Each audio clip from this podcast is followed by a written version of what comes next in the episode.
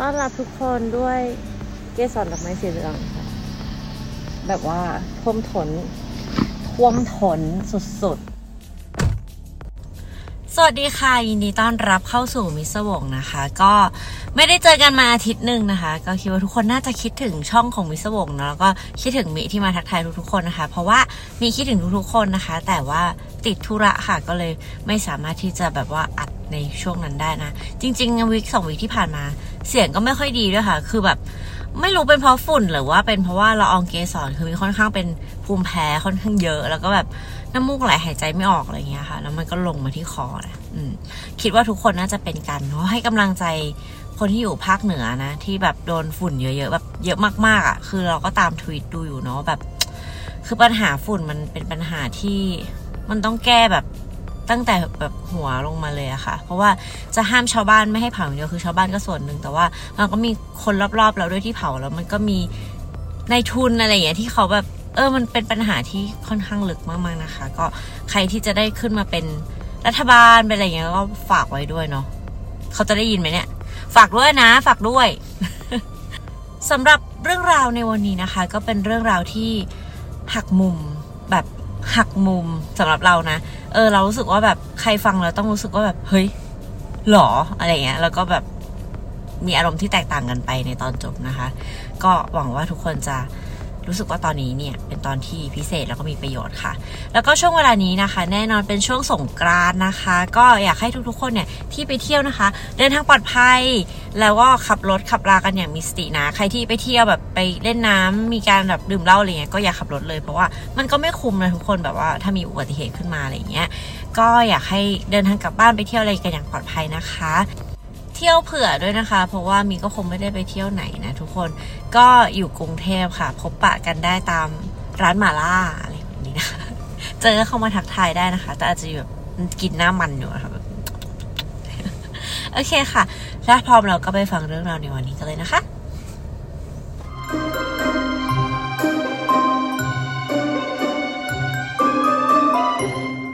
สำหรับเรื่องราวในวันนี้นะคะ เกิดในปี 2017 ค่ะ แล้วก็เป็นช่วงเมษายน เป็นช่วงสงกรานต์บ้านเราเนี่ยแหละค่ะ แต่ว่าเกิดที่โอเรกอน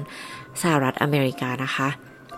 วิลเลียมฮาร์กรฟเป็นชายหนุ่มอายุ 27 ปีนะคะ เขามีความฝันเหมือนทุกๆ คนแหละค่ะ อยากจะมีครอบครัว อยากจะมีแฟนสาว แล้วก็สร้างครอบครัวไปด้วยกัน แต่ในความเป็นจริงเขาเป็นชายหนุ่มที่เหงาเหงาๆนะคะ แล้วก็ยังไม่มีใครเป็นตัวเป็นตนเลย อาชีพของเขาเนี่ยก็เป็นช่างซ่อมเครื่องยนต์ค่ะ เขาใช้ชีวิตไปกับสิ่งที่เขาชอบทำนะคะ เช่น พบปะเพื่อนที่พูไปเล่นพูแบบกินเบียร์แล้วก็ดูหนังเกี่ยวกับไซไฟเกี่ยวกับซูเปอร์ฮีโร่ต่างๆนะคะ เขามีความชอบแบบตัวพวกหนังซูเปอร์ฮีโร่มากๆ แล้วก็เป็นแฟน Star Wars นะคะ ซึ่งแน่นอนนะ ถ้าเกิดเขาได้พบกับผู้หญิงที่ชอบอะไรคล้ายๆกับเขาเนี่ย เขาก็คงจะมีความสุขมากๆค่ะ แล้วตอนนี้วิลเลียมก็กำลัง นั่งอยู่ในห้องนอนเล็ก ๆนะคะ ซึ่งเป็นห้องเช่าอยู่ในบ้านหลังนึง เจ้าของบ้านเนี่ย เป็นคู่สามีภรรยาแล้วก็ลูกเล็กสองคนค่ะ ห้องที่เขาเช่าเนี่ยก็เล็กๆค่ะ เป็นห้องนอนธรรมดา แต่ที่มันไม่ธรรมดาก็คือว่า มีสาวรัสเซีย ผมสีทอง ตาสีฟ้า หน้าตาน่ารัก อยู่ในห้องกับเขาตอนนี้ค่ะ สาวรัสเซียคนนี้ชื่อว่าแอนนาเรปคินาอายุ 27 ปีค่ะ เธอบินจากรัสเซียเพื่อมาเจอกับวิลเลียม มันไม่ใช่เรื่องความรักที่เป็นแบบ scam นะทุกคนไม่ใช่ว่าแบบเออเป็นเขาเรียกว่า mail order bride นะคะ หรือว่าบินมาแต่งงานกับชาวอเมริกันเพื่อได้วีซ่า มันไม่ใช่แบบนั้นเลยนะคะ วิลเลียมและอันนาเนี่ยพบกันในแอปหาคู่ค่ะ ซึ่งวิลเลียมเนี่ยค่อนข้างชอบอะไรที่เกี่ยวกับรัสเซียมากๆเลยนะคะ เขาก็เลยใช้แอปหาคู่ที่มีแต่ชาวรัสเซีย แล้วก็ได้เจอกับอันนาค่ะ เมื่อทั้งคู่แมทกันเนี่ย มันก็เหมือนกับว่าพวกเขาเนี่ยเกิดมาเพื่อ ได้เจอกันและกันนะคะก็คือคุยกันแล้วก็คลิกเลยแอนนาเป็นหญิงสาวที่ก็อาภัพเรื่องความรักนะคะ เธอเพิ่งเลิกกับแฟนที่คบกันมายาวนานถึง 7 ปี แต่ถึงอย่างนั้นเธอก็ยังเชื่อว่าในโลกเนี่ยทุกคนจะต้องมีคู่แท้เป็นของตัวเอง เดี๋ยวเราก็จะต้องเจอคนที่ใช่สำหรับเรานะคะ แล้วฟ้าเนี่ยก็ส่งวิลเลียมมาค่ะ มันทำให้เธอรู้สึกว่าเฮ้ยนี่ไง แบบพระเจ้าเนี่ยได้ส่งคนที่ใช่มาให้เธอแล้วนะคะแล้ววิลเลียมเองก็คิดเหมือนกับเธอนะ เพราะว่าทั้งคู่เนี่ยพูดคุยกันแล้วก็ลื่นมากๆเลยนะคะ ทั้งคู่ชอบเพลงที่เป็นเฮฟวี่เมทัลเหมือนกัน แล้วก็ชอบดูหนังคล้ายๆกันนะคะ ตลอดเวลาที่คุยกันเนี่ย ก็จะส่งข้อความคุยกันวันหนึ่งเป็นแบบสิบสิบข้อความนะ ส่งรูปคุยกันว่าเออตอนนี้ทำอะไรอยู่ บางทีก็วิดีโอคอลอะไรแบบนี้นะคะ ก็คือถือว่าไม่ได้เป็นคนแปลกหน้าซะทีเดียวนะคะ ก็ทำความรู้จักกันไปเป็นเวลาหลายเดือน จนทั้งคู่รู้สึกว่าโอเคถึงเวลาแหละที่เราจะต้องเจอตัวจริงกันสักทีนะคะ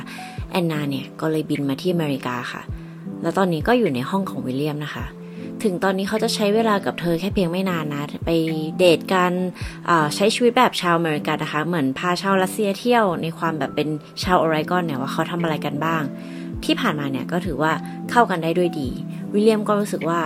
เดี๋ยวผู้หญิงคนนี้เนี่ยก็จะกลับรัสเซียแล้วนะคะ แล้วเขาก็อยากจะเจอกับเธอ อยากจะใช้เวลาอยู่กับเธอเพิ่มเติม เขาก็เลยคิดว่าเขาอาจจะต้องทำอะไรบางอย่าง เพื่อให้เธอรู้สึกว่าเขาเนี่ยจริงใจกับเธอแล้วก็ชอบเธอมากจริง ๆนะคะ วิลเลียมก็เอื้อมไปหยิบอะไรบางอย่างมาไว้ในมือนะ แล้วก็คุกเข่าค่ะ เป็นแบบ traditional เลยคุกเข่าเพื่อที่จะขอผู้หญิงคนนี้เนี่ยมั่นไว้ก่อนนะคะ ตอนแรกแอนนาก็งงว่าวิลเลียมทำอะไรนะ แต่พอเห็นแหวนในมือเขาเนี่ย เธอก็ ตอบแบบเอ้ยโอเค ตกลงค่ะ ดีใจมากๆนะ ทั้งแอนนาแล้วก็วิลเลียมเนี่ยก็มีความสุขสุดๆไปเลยค่ะ แต่ว่าสุดท้ายเนี่ยทั้งคู่ก็ต้องแยกจากกันนะคะ แล้วก็แอนนาก็บินกลับไปที่รัสเซียค่ะ เพื่อไปจัดการเอกสารอะไรต่างๆ แล้วก็วาดฝันว่า เธอจะมาอยู่อเมริกากับวิลเลียมค่ะ วิลเลียมเองก็เช่นกันนะคะ เขาก็รอคอยวันที่แอนนาเนี่ย จะบินจากรัสเซียกลับมาที่อเมริกา แล้วก็มาใช้ชีวิตอยู่ด้วยกันแต่งงานกันค่ะ ตามแผนการก็คือว่าแอนนาเนี่ยจัดการชีวิตอะไรต่างๆ ที่รัสเซียเนาะแล้วก็บินมาที่อเมริกา วิลเลียมเนี่ยจะมีหน้าที่ จัดงานแต่งงานไม่ต้องหรูหรามากก็ได้ เอาเป็นแบบว่าเอาที่คนสนิทมาอะไรอย่างเงี้ยค่ะ เพราะว่าทั้งคู่ก็อยากที่จะแบบใช้ชีวิตอยู่ด้วยกันแล้วเนาะวิลเลียมไปขอใบอนุญาตแต่งงานหรือว่า marriage license นะคะ แล้วก็จัดหาผู้ที่ทำพิธีแต่งงานได้ จะต้องเป็นคนที่แบบว่าสามารถทำพิธีได้ตามถูกกฎหมายอะเมื่อสองข้อนี้เรียบร้อยแล้วเนี่ยก็ไปขึ้นทะเบียนสมรสนะคะว่าทั้งคู่เนี่ยแต่งงานกันเรียบร้อยแล้วทำ paper อะไร ก็เป็นหน้าที่ของวิลเลียม เพราะว่าพวกเขาเนี่ยจะมาแต่งงานที่อเมริกาค่ะ และเมื่อผ่านไปได้ 2 เดือนที่แอนนากลับรัสเซียไปนะคะ ก็จะเป็นช่วงมีนาคมปี 2017 ค่ะ เธอก็บินมาที่อเมริกาอีกครั้งหนึ่งนะ เพื่อมาแต่งงานค่ะ ครั้งนี้ก็คือตั้งลกลากแล้วที่อเมริกานะพอทั้งคู่ได้เจอกันก็โอเคแฮปปี้ดีใจที่สนามบิน เสร็จแล้วก็ขับรถมาที่บ้านเช่าที่วิลเลียมอยู่ค่ะ แต่ว่ามันมีอะไรบางอย่างเปลี่ยนไปค่ะ ครั้งนี้ เพราะว่าเจ้าของบ้านเนี่ยดูจะไม่ต้อนรับทั้งคู่นะคะ คือแทนที่จะแบบเออเก็บของเข้าบ้านอะไรกันไปเนาะ เจ้าของบ้านที่เป็นฝ่ายภรรยานะคะ เธอชื่อว่ามิเชลชาเวสค่ะ เป็นหญิงสาววัย 34 ปีนะ ทั้งคู่ก็เดินไปคุยกันนะคะ ดูเหมือนจะมีปากเสียง แต่ว่าตอนนั้นแอนนาก็ไม่รู้ว่ามีเหตุผลอะไรนะ เธอก็ได้แตัดแบบว่ายืนรออยู่แบบงงๆว่าจะยังไงต่อวิลเลียมเนี่ยก็เดินกลับมาบอกเธอว่าโอเค เราต้องย้ายออกไปจากที่นี่แล้วนะ เพราะว่าเราไม่สามารถที่จะอยู่บ้านเช่านี้ต่อไปได้แล้ว แอนนาที่ยังคงตั้งตัวไม่ถูกนะคะ ก็ทำตามที่วิลเลียมบอกนะ ก็เก็บกระเป๋าแล้วก็ ออกไปหาห้องเช่าด้วยกันค่ะ ทั้งคู่เนี่ยก็ไปเช่าอพาร์ตเมนต์เล็ก ๆ นะคะ แต่แน่นอนนะคะ ความเป็นผู้หญิงก็ต้องสงสัยว่ามันเกิดอะไรขึ้นนะว่าแบบเธออธิบายให้ฉันฟังหน่อยได้ไหมว่าทำไมตอนนี้ฉันมาพักเมื่อสองเดือนที่แล้วเนี่ย มิเชลก็ยังพูดคุยกับฉันอยู่เลยนะ แต่ว่าตอนนี้ดูแบบ เธอดูโกรธอะไรหรือเปล่านะคะตัววิลเลียมเนี่ยก็พยายามที่จะบอกปัดไปค่ะ แต่ในที่สุดเนี่ยเขาก็เหมือนกับสารภาพกับเธอเล็กๆนะคะว่า มิเชลเนี่ยแอบชอบเขาค่ะ แล้วทั้งคู่มีความสัมพันธ์เล็ก ๆ แต่ว่ามันจบไปแล้ว แล้วก็มิเชลเนี่ยมีครอบครัวแล้ว ส่วนเขาเนี่ยก็มาจะแต่งงานกับแอนนานะ ตอนนี้เธอจะยังมีความหึงหวงอยู่ เขากำลังจัดการเรื่องนี้อยู่ ขอให้เธอเนี่ยสบายใจได้ว่ามันไม่มีอะไรนะคะ ซึ่งแอนนาก็เชื่อค่ะ ในตอนนั้นเนี่ย เธอก็อยู่ในห้องเล็กๆกับ วิลเลียมเนาะ แต่สิ่งที่เธอเห็นตลอดก็คือ เขามักจะเดินออกไปข้างนอกบ้านนะคะ โทรศัพท์บ้างแหละ สูบบุหรี่บ้าง แล้วก็ดูไม่มีความสุขอะเหมือนแบบกำลังโทรศัพท์กับใครอยู่ตลอดเวลาเลย ซึ่ง sense ของผู้หญิงก็มักจะถูกนะคะ เพราะแอนนาเนี่ย เธอก็สงสัยค่ะว่าคนที่วิลเลียมคุยด้วยเนี่ยน่าจะเป็นมิเชลนะคะ แต่ทุกครั้งที่เธอถามเนี่ยวิลเลียมก็จะบอกว่าเออเขาพยายามที่จะจัดการเรื่องนี้อยู่นะ มันไม่มีอะไรหรอกอะไรเงี้ย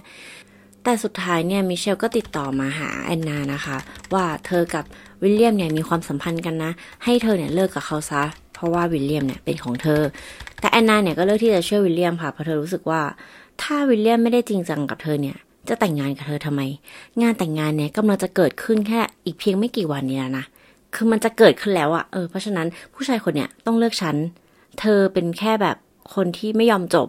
เป็นแฟนเก่าหรือว่าเป็นคนที่เคยกิ๊กกันที่แบบพูดไม่รู้เรื่องคนหนึ่งแอนนาเนี่ยก็เลือกที่จะเชื่อวิลเลียมค่ะ จนสุดท้ายเนี่ยงานแต่งงานก็มาถึงนะคะ งานแต่งงานเนี่ยเป็นอะไรที่ผู้หญิงทุกคนใฝ่ฝันนะคะ ว่าแบบเอออยากจะเป็นวันที่มีความสุขที่สุด ไม่เกี่ยวกับว่ามันจะหรูหราหรือเล็ก หรือจะจัดที่ไหนอะไรยังไงแต่ เราต้องแบบมีความสุขที่สุดอะแบบใส่ชุดแล้วเราสวยแล้วเราแฮปปี้แล้วทุกคนที่เรารักมาร่วมงาน แต่แน่นอนว่าแอนนาเนี่ยมาจากรัสเซียนะคะ เธอก็ไม่ได้มีญาติพี่น้องไม่ได้มีเพื่อนอะไรนะคะ เธอมีคนรู้จักแค่ คนสองคนที่จะมาร่วมงานนี้นะคะ คนรู้จักที่เธอรู้จักที่อเมริกาเนี่ย แล้วพวกเขาเนี่ยก็จะมาที่งานนะคะ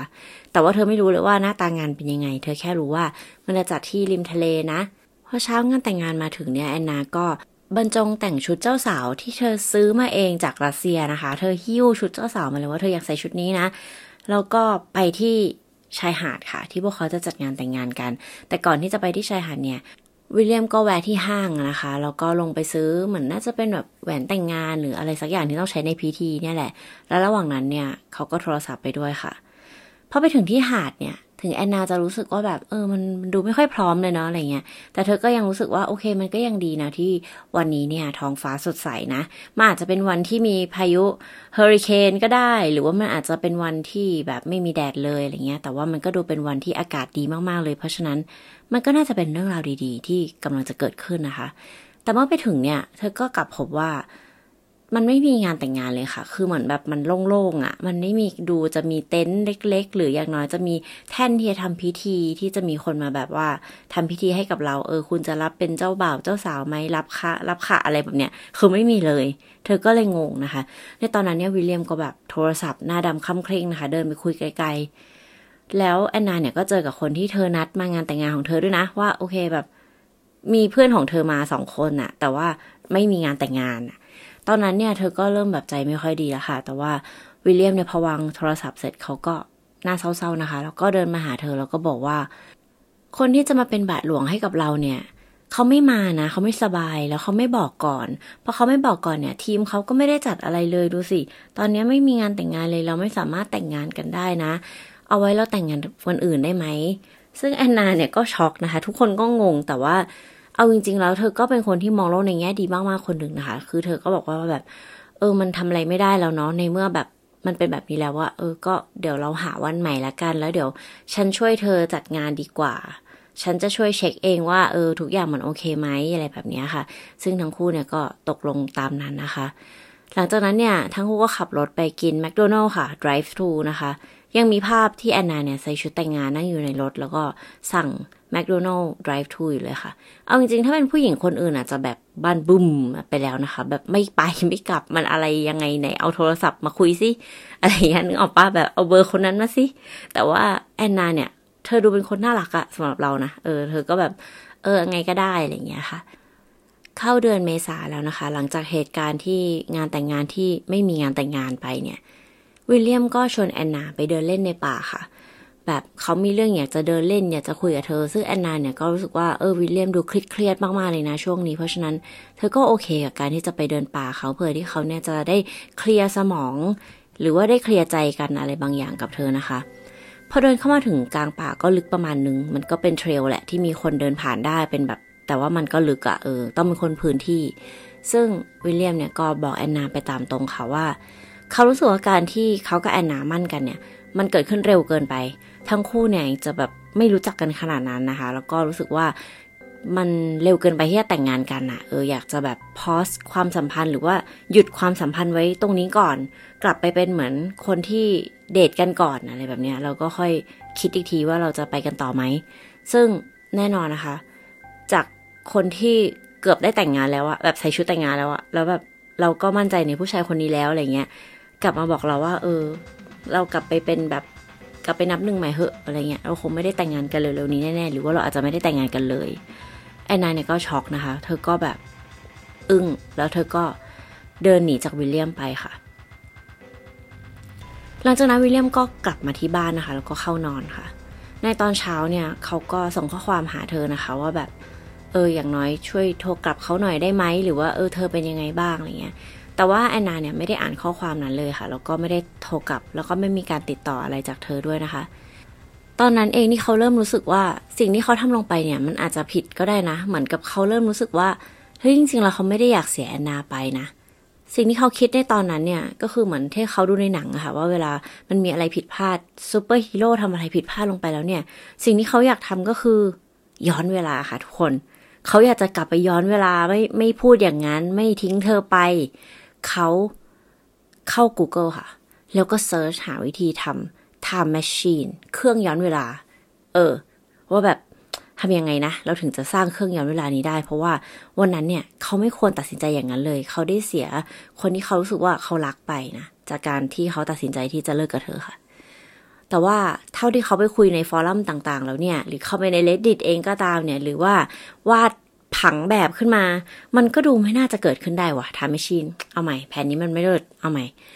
หาวิธีใหม่ เขาก็เข้าไปหาเลยว่า เขาจะสามารถหาเวทมนต์คาถาอะไรได้บ้างที่มันจะย้อนเวลาได้ เออ แล้วเขาก็แบบไปพิมพ์เลยนะว่าแบบ เออ เขาอยากได้เวทมนต์คาถาที่สามารถย้อนเวลาได้ เขายินดีที่จะขายวิญญาณแลกกับคนที่มีคาถานี้เลยนะ เอาวิญญาณเขาไปเลย แต่ว่าเขาขอย้อนเวลาก่อน ขอกลับไปแก้ไขในสิ่งที่มันผิดพลาดไป แต่ว่าพอมีคนแบบมาเหมือนให้ความช่วยเหลือว่า เอ้ย เธอลองท่องคาถานี้สิอะไรเงี้ยเขาก็หลับตาท่องท่อง แต่มันไม่ได้ผลว่ะ ผ่านไปสองวันก็แล้วสามวันก็แล้ว ย้อนเวลาก็ไม่ได้ แอนนาก็ยังไม่กลับมา มันเกิดอะไรขึ้นคะทุกคน ฟังมาถึงตอนนี้นี่มันอีกนิดนึงมันจะคล้ายๆกับ Love Story นะ เรื่องรักแบบไซไฟเล็กๆ แต่มันไม่ใช่ค่ะ เพราะทุกคนกำลังฟังช่อง True Crime อยู่นะ ช่องที่เล่าเกี่ยวกับคดีลึกลับฆาตกรรม เพราะฉะนั้นเรื่องราวในวันนี้ก็คือ ตลอดเวลาที่วิลเลียมเนี่ยอยู่กับแอนนานะคะ เขาก็ยังคบกับมิเชลอยู่ค่ะ เขาก็จะไปไปมาๆบางวันเนี่ยก็ไปค้างที่บ้านมิเชลบ้าง บางวันก็ไม่กลับจนถึงเช้าอะไรเงี้ย แต่ว่าในระหว่างนั้นเนี่ยเขาก็บอกกับแอนนาว่าเออเขากำลังจะเลิกกับมิเชลแล้วนะคะ แต่เขาเลิกไม่ได้ค่ะ เขาเลิกไม่ได้ค่ะ และสิ่งที่ทำให้มิเชลเนี่ย โกรธแอนนามากๆ ถึงขั้นแบบส่งข้อความมาว่าเอ้ยวิลเลียมเป็นแฟนของฉันนะ เธอต้องเลิกนะด่าเธอหยาบๆคายๆ เพราะว่าแอนนาเนี่ยได้โพสต์ภาพแหวนที่วิลเลียมหมั้นกับเธอใน Facebook ค่ะ แล้วพอมิเชลเนี่ยมา add friend นะคะ มาขอเป็นเพื่อน ก็เห็นภาพนี้ก็แบบปรี๊ดมาก เพราะแหวนวงเนี้ยเป็นแหวนแต่งงานของมิเชลค่ะ เฮ้ยงง คือเรื่องราวมันก็คือว่ามิเชลเนี่ยได้พบกับวิลเลียมนะคะ ในตอนที่เธอเป็นคนขับแท็กซี่ค่ะ หรือขับอูเบอร์อะไรประมาณนี้นะคะ ไม่แน่ใจเหมือนกัน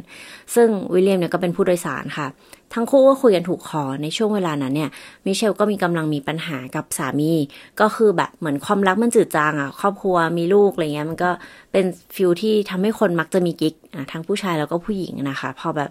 มันมีทั้งเรื่องของความรับผิดชอบ มีเรื่องของความเหนื่อยหน่ายชีวิตประจำวัน หรือว่าสามีไม่ได้แสดงความรักอะไรกับเธอเลยไม่ได้บอกว่าแบบเธอสวยเธอน่ารัก เธอมีค่า เธอเก่งมาก เธอดูแลลูกเก่งอะไรก็ว่าไป ไม่มีนะคะ ก็คือแบบมันเป็นช่วงแห้งๆอะพอวิลเลียมเข้ามาปุ๊บเนี่ย เธอก็รู้สึกว่าเออเนี่ยแหละเขาเข้ามาเติมเต็มความสัมพันธ์อะไรบางอย่างที่มันขาดหายไปในชีวิตของเธอนะคะทั้งคู่ก็เป็นชู้กันเป็นชู้กันเลยค่ะ แล้ววิลเลียมเนี่ยก็ย้ายเข้ามาอยู่ที่บ้านของ มิเชลนะคะ ในฐานะผู้เช่าบ้าน คือคาดว่าสามีของมิเชลเนี่ยไม่ได้รู้เรื่องอะไรนะคะ แต่ว่าทั้งวิลเลียมแล้วก็มิเชลเนี่ยก็ยัง continue เป็นชู้กันอยู่ เหตุการณ์ก็ดำเนินมาประมาณ 1 ปีค่ะ ตั้งแต่ปี 2015 ถึง 2016 นะคะ ที่เจอกัน พอเข้าปี 2016 จะปี 2017 แล้ว ก็ยังไม่เลิกกับสามีสักทีนะคะ ตัววิลเลียมเองเนี่ยเขาก็เป็นผู้ชายคนหนึ่งแล้วก็อยากจะมีผู้หญิงมีครอบครัวมีภรรยา มิเชลเนี่ยก็เลยแบบว่า เออ จริง ๆ ฉันอยากจะเลิกกับสามีนะ แต่มันยังเลิกไม่ได้ตอนนี้ เอาแบบนี้ละกัน ฉันให้แหวนแต่งงานของฉันเนี่ยกับคุณไว้นะ เพื่อเป็นการบอกว่า อันเนี้ยคือฉันฝากฉันฝากหัวใจไว้ที่คุณอะง่ายๆ โดยแหวนแต่งงานของตัวเองนะงงวะนั่นแหละก็ประมาณนั้นนะคะ แต่ว่าวิลเลียมเนี่ย ดันเอาแหวนวงเนี้ย ไปหมั้นแอนนาสาวจากรัสเซียนะคะ คือตอนรอบแรกที่แอนนามาที่บ้านเนี่ย ทั้งคู่ก็อยู่ในบ้านของมิเชลเนี่ยแหละค่ะ แล้วก็คลุกกันอยู่ในห้องนะคะ ในช่วงนั้นเนี่ยเป็นช่วงคริสต์มาสปีใหม่ ซึ่งพอช่วงที่แอนนาใกล้จะกลับแล้วช่วงปีใหม่เนี่ย วิลเลียมก็แนะนำมิเชลแล้วก็แอนนาให้รู้จักกันนะคะ มิเชลก็พยายามที่จะแบบข่มใจให้ไม่หึงหวงแหละ แต่ว่าแอนนาเนี่ยไม่รู้เรื่องนะคะ ก็เข้าใจว่าเธอเป็นแค่ landlord เป็นเจ้าของบ้าน เป็นเป็นเพื่อนคนหนึ่งของแฟนหนุ่มของเธอเท่านั้นเองนะ กลับมาในไทม์ไลน์ที่แอนนากำลังจะแต่งงานนะคะ งานแต่งงานที่มันไม่ได้เกิดขึ้น เพราะว่าวิลเลียมเนี่ยไม่เคยจัดงานแต่งงานอะไรใด ๆ ทั้งสิ้นนะคะ คือเขาหลอกเธอทั้งหมด ไม่มีการติดต่อบาทหลวง ไม่มีการขอ marriage license นะคะ ขอการแต่งงาน ขออนุญาตแต่งงานอะไรเงี้ย ไม่มีนะ และที่เขาทำเป็นแบบยืนทะเลาะอยู่ริมทะเล ว่าแบบ เฮ้ย คนที่จะมาเป็นบาทหลวงให้เราเนี่ยเขาไม่มาเลย เปล่า จริง ๆ เขาโทรไปที่ร้านเกมนะคะ ก็คือเขาหลอกแอนนามาทั้งหมดเลยค่ะ ตลอดเวลาที่ผ่านมา แล้วเขาก็คิดแล้วว่า โอเค ผู้หญิงที่เขาจะเลือกเนี่ย คือมิเชล แต่ว่ามิเชลเนี่ยยังไม่รู้นะคะว่าตัวของวิลเลียมเนี่ย ตั้งใจจะเลือกเธออยู่แล้ว เธอก็โกรธมากๆเลยคอยกดดันคอยแบบ ยื่นคำขาดว่าแบบไม่แอนนาก็เธอเอายังไงเลือกมาเลย แล้วหลังจากนี้จะไม่มีเรื่องนี้อีกแล้ว ถ้าเลือกฉันก็คือต้องไปเลิกกับเขาซะ ให้แอนนากลับไปซะไปไหนก็ไป แต่ว่าถ้าเลือกแอนนาเราก็จบกันเท่านี้ ซึ่งวิลเลียมเนี่ยก็บอกว่าใจเย็นนะเขากำลังจัดการอยู่ แล้วเขาก็หายไปเลยค่ะหนึ่งวัน ประมาณวันที่ 15 เมษายน ก็คือวันเดียวกับที่วิลเลียมเนี่ยพาแอนนาเข้าไปในป่านั่นเองค่ะ วิลเลียมเนี่ยขอแอนนาเลิกจริง ๆนะคะ แล้วก็แอนนาเนี่ยก็เดินหนีเขาไปค่ะ แต่สิ่งที่วิลเลียมทำก็คือเขาเนี่ยเดินกลับมาที่รถค่ะ แล้วก็หยิบปืนพก เดินกลับไปทางเดียวกับที่แอนนาเดินไปค่ะ เดินตามไปเรื่อยๆนะคะ จนเขาเจอเธอเยืนอยู่กลางป่าค่ะ เขาค่อยๆ จดปลายกระบอกปืนเนี่ย เข้าไปที่ศีรษะของเธอนะคะ แล้วก็ลั่นไกค่ะหนึ่งนัดแอนนาเสียชีวิตคาที่ค่ะ เราคิดว่าวิลเลียมเนี่ยน่าจะยิงแอนนาจากด้านหลังแน่นอนนะคะ เพราะว่าสำหรับเราแล้วเนี่ย เขาเป็นคนขี้ขลาดค่ะ เขาไม่มีทางกล้าที่จะจ้องตาเธอแล้วก็เหนี่ยวไกแน่นอน แต่ก็ไม่มีใครรู้ว่าในวินาทีสุดท้ายนั้นเนี่ยแอนนาได้รู้ไหมว่า เธอถูกฆาตกรรมโดยผู้ชายที่เธอคิดว่า เขารักเธอและเธอก็รักเขา ผู้ชายที่เธอเนี่ยมอบชีวิตให้แล้วก็บินมาครึ่งโลกเพื่อมาอยู่กับเขา เราก็หวังว่าเธอจะไม่รู้นะคะ เราหวังว่าเธอจะไม่เห็น เราหวังว่าเธอจะไม่รู้สึกอะไรเลย แล้วก็จากโลกนี้ไป โดยที่ไม่เจ็บปวด หลังจากยิงเธอเสร็จแล้วเนี่ยเขาก็เดินกลับมาที่รถค่ะ แล้วก็เอาข้าวของของแอนนาที่อยู่ในรถเขาเนี่ยที่เขาเตรียมไว้นะคะ มาเททิ้งรอบๆร่างที่ไร้วิญญาณของแอนนาค่ะ และหนึ่งในนั้นเนี่ยมันก็มีถุงขยะในรถของเขาด้วยค่ะ เมื่อวิลเลียมกลับมาบ้านนะคะ หลังจากที่นอนหลับเต็มอิ่มหนึ่งคืนแล้วเนี่ยเขาก็ติดต่อกับมิเชลค่ะว่า เออพอดีเขาเนี่ยแบบไปขับรถแล้วก็มีกวางตัดหน้าแล้วก็ยางแตกแล้วก็ไม่มีสัญญาณมือถือแบตหมดอะไรประมาณนี้ก็คือโกหกไปเรื่อยนะคะ ก็คือเป็นคนที่แบบโกหกไปเรื่อยจริง ๆ นะคะ ซึ่งมิเชลเนี่ยก็แบบดีใจค่ะเพราะว่าวิลเลียมเนี่ยบอกกับเธอว่าเขากับแอนนาเนี่ยจบแล้วนะ ไม่มีแล้วไม่มีแอนนายต่อไปแล้ว เธอเก็บของออกไปแล้ว เธอออกไปจากชีวิตของเขาแล้วตลอดไปนะคะ หลังจากตื่นนอนคุยกับมิเชลปรับความเข้าใจกับสาวคนรักแล้วนะคะ ก็ส่งข้อความหาสาวคนรักเก่าค่ะ ว่าแบบเออเธอเป็นอะไรทำไมไม่รับโทรศัพท์เลย ขอโทษนะนู่นนี่นั่นโน่นโดยที่รู้อยู่แล้วนะคะว่าแอนนาเนี่ยได้เสียชีวิตไปแล้วค่ะ เพราะว่าเขาต้องการที่จะแบบเหมือนทำเพื่อเป็นหลักฐานอะไรเงี้ยว่าเออเขาไม่รู้นะว่าเธอหายไปไหนอะไรเงี้ย แต่ว่าเราว่าในระหว่างการทำสิ่งนั้นแหละค่ะมันอาจจะทำให้เขาเนี่ยรู้สึกแบบ เฮ้ย จริง ๆ ก็คิดถึงแอนนานะ หรือว่าเราตัดสินใจผิดพลาดลงไป เออ เราตัดสินใจผิดพลาด เออ เราหาวิธีทำทำแมชชีนดีกว่า เออทำแมชชีนไม่ได้ผล เอาใหม่ เราหาเวทมนต์ดีกว่า เมื่ออะไรอะไรมันไม่ได้ผลแล้วเนี่ย สิ่งที่เขาทำก็คือออกไปช้อปปิ้งค่ะ เพื่อฆ่าเวลา เพื่อให้จิตใจไม่ฟุ้งซ่านนะคะ แต่เขาช้อปปิ้งในเงินของแอนนาค่ะ ก็คือเขาเอา ATM ของเธอนะคะ ไปกดซื้อลูกอม ซื้อน้ำอัดลม ซื้อ Lego Star Wars นะ เออ ซื้อของที่แบบไม่ควรซื้ออะซื้อแบบใช้เงินอะไรก็ไม่รู้อะและที่พีคก็คือว่า เอาเงินของเธอเนี่ย ไปจ่ายค่าประกันรถที่หมดของเขาค่ะ คือ ประกันรถของเขาเนี่ยกำลังจะหมดแหละ เหลือแบบอีกแค่วันเดียว แต่เขาเนี่ยไม่มีเงินที่จะจ่าย แล้วเขาก็ขับรถสปอร์ตที่เขาชอบมากๆนะคะ ซึ่งถ้าประกันรถหมดเนี่ยเขาจะถูกยึดรถ เขาจะปล่อยให้รถที่เขารักเนี่ยถูกยึดไม่ได้นะคะ สิ่งที่เขาทำเขาก็เลยกดเงินของแอนนาที่นอนเสียชีวิตอยู่กลางป่านะคะ แล้วก็กดเงินมาจ่ายค่าประกันรถของตัวเองค่ะฟังแล้วก็หดหูเนาะนี่แหละค่ะ หลังจากทำการฆาตกรรมเธอได้สองวันนะคะ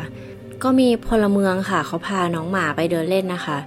ซึ่งเหมือนในหนังเลยค่ะ ก็คือเดินเล่นแล้วก็เจอกับร่างของแอนนาเรปิก้านะคะ นอนอยู่กลางป่าค่ะ ตอนแรกเนี่ยคนที่พาน้องหมาไปเดินเล่นนะเขาก็แบบตกใจนะแล้วเขาก็แบบอันนี้คือเรื่องจริงหรือว่ามีคนแกล้งหรือเปล่าแบบเหมือนเดี๋ยวนี้ชอบมีแบบคลิปติ๊กตอกอะไรเงี้ยที่ชอบหลอกคนหรืออะไรอย่างเงี้ยใช่ป่ะซึ่งเขาก็เอานิ้วเนี่ยจิ้มไปที่ร่างของเธอค่ะ แล้วเขาก็รู้ทันทีว่าอันนี้คือไม่ใช่เรื่องแบบหลอกแน่นอนนะคะ ก็เลยรีบไปแจ้งตำรวจค่ะ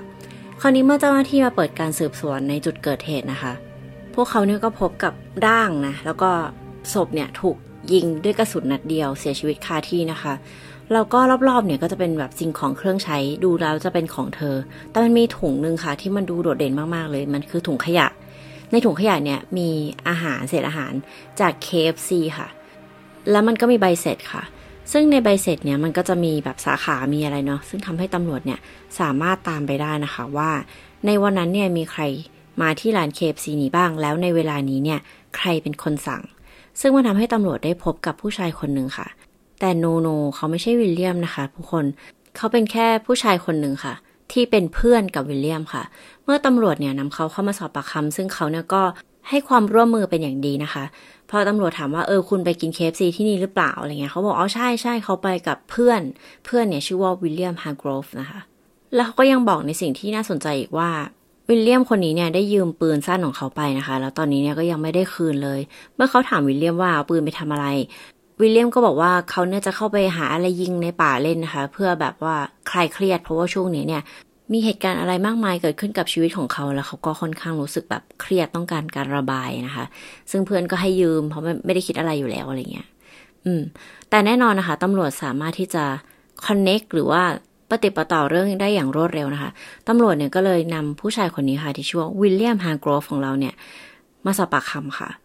เขาพลาดมากๆเลยนะคะ เพราะว่าสิ่งที่เขาทำเนี่ย คือเขาปฏิเสธตำรวจค่ะ เมื่อตำรวจถามว่า คุณรู้จักกับแอนนาไหม เขาบอกว่าก็แบบรู้จักแบบผิวเผินมากเหมือนเคยเจอกันในเมือง คุยกันนิดหน่อย ไม่ได้สนิทอะไรขนาดนั้นด้วยซ้ำทั้งๆที่ความเป็นจริงคือแอนนาเนี่ยมาอยู่กับเขานะทุกคนแล้วก็แบบเกือบมีงานแต่งงานที่ไม่ได้แต่งอะ่ะเออเมื่อตำรวจเนี่ยเขาก็เห็นรูปในโซเชียลอะไรต่าง ๆ ที่แอนนาเนี่ยลงรูปคู่รูปอะไรมีรูปวงรูปแหวนขอแต่งงานอะไรกันมัน มันชัดเจนมากว่าผู้ชายคนนี้กำลังโกหกนะคะ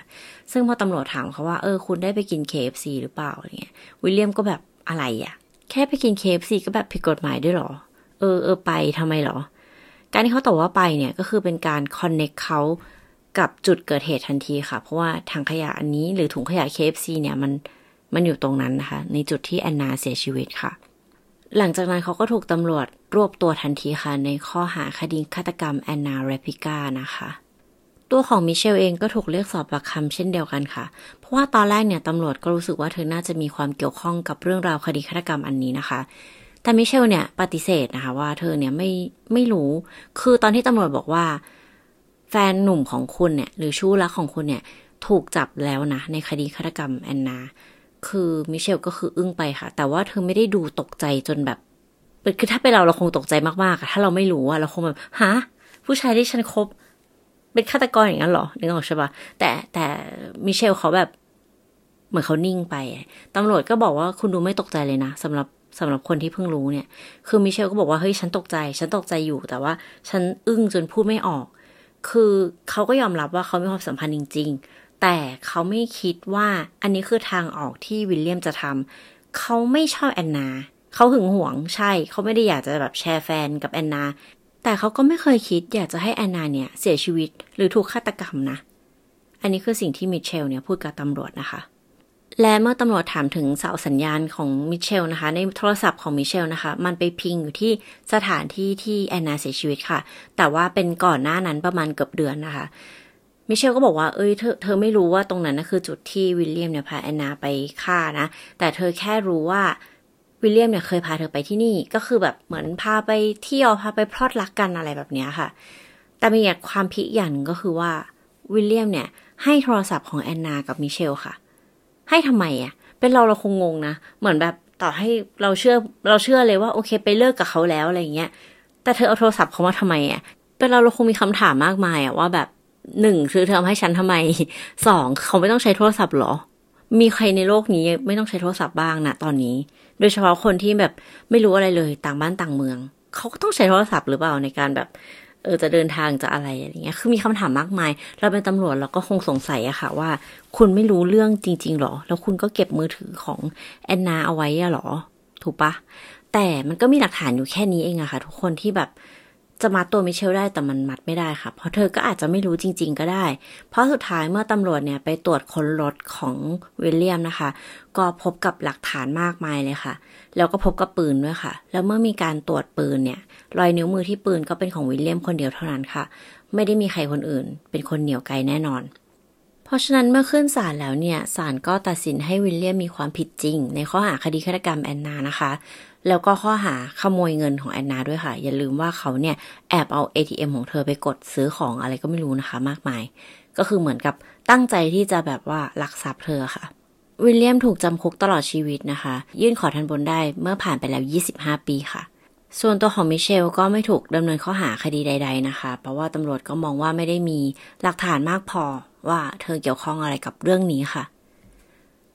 สำหรับเรานะ อันนี้สำหรับเรานะ เราสึกว่าเธออาจจะรู้ก็ได้ แต่แบบเหมือนทำเป็นไม่รู้อะนึกออกปะคือการฆ่าคนนะ่ะ ไม่จำเป็นจะต้องเป็นคนเหนียวไกลก็ได้นะ แต่ว่ามันอาจจะเป็นคำพูดอะไรบางอย่างที่แบบไปกระตุ้นให้อีกคนหนึ่งกำจัดเนี่ยมันเหมือนแบบ ถ้ามีฉันอยู่ในโลกนี้ต้องไม่มีคนนั้นอะไรเงี้ยก็เป็นได้นะทุกคน ซึ่งวิลเลียมเนี่ยดูเป็นผู้ชายที่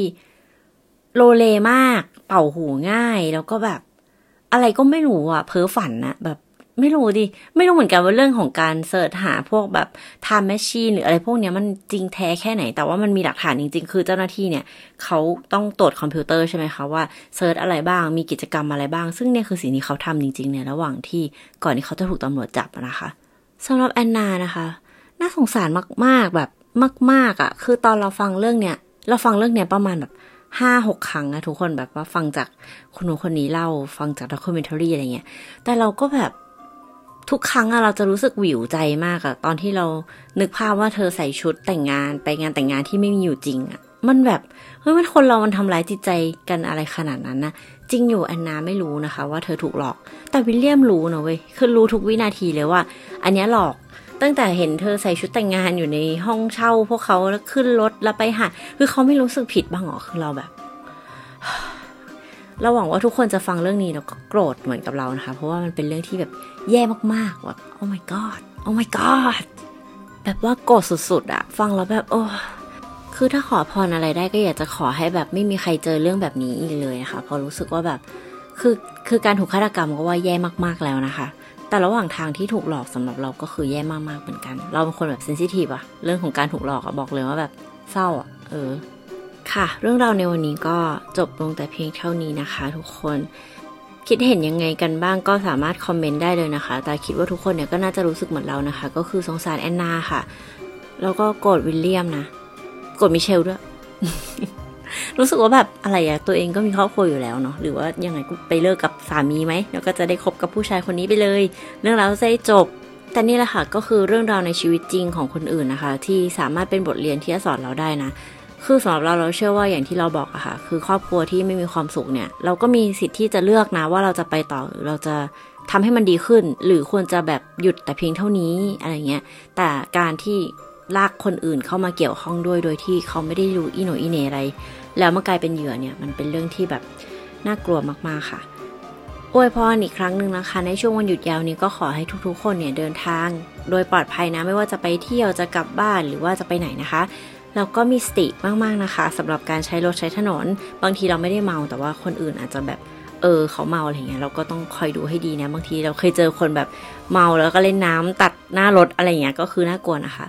สำหรับใครที่เปิดมิสบงเป็นเพื่อนคอยเดินทางก็ขอบพระคุณมาก ๆ เลยนะคะ ขอให้เดินทางโดยปลอดภัยนะ แล้วก็ฟังมิเป็นเพื่อนไปนะ ตลอดทาง ตลอดทางเลยวนลูปวนลูปโอเคสำหรับวันนี้ก็ประมาณนี้นะคะ แล้วมาเจอกันใหม่ในตอนหน้าค่ะสำหรับวันนี้สวัสดีค่ะ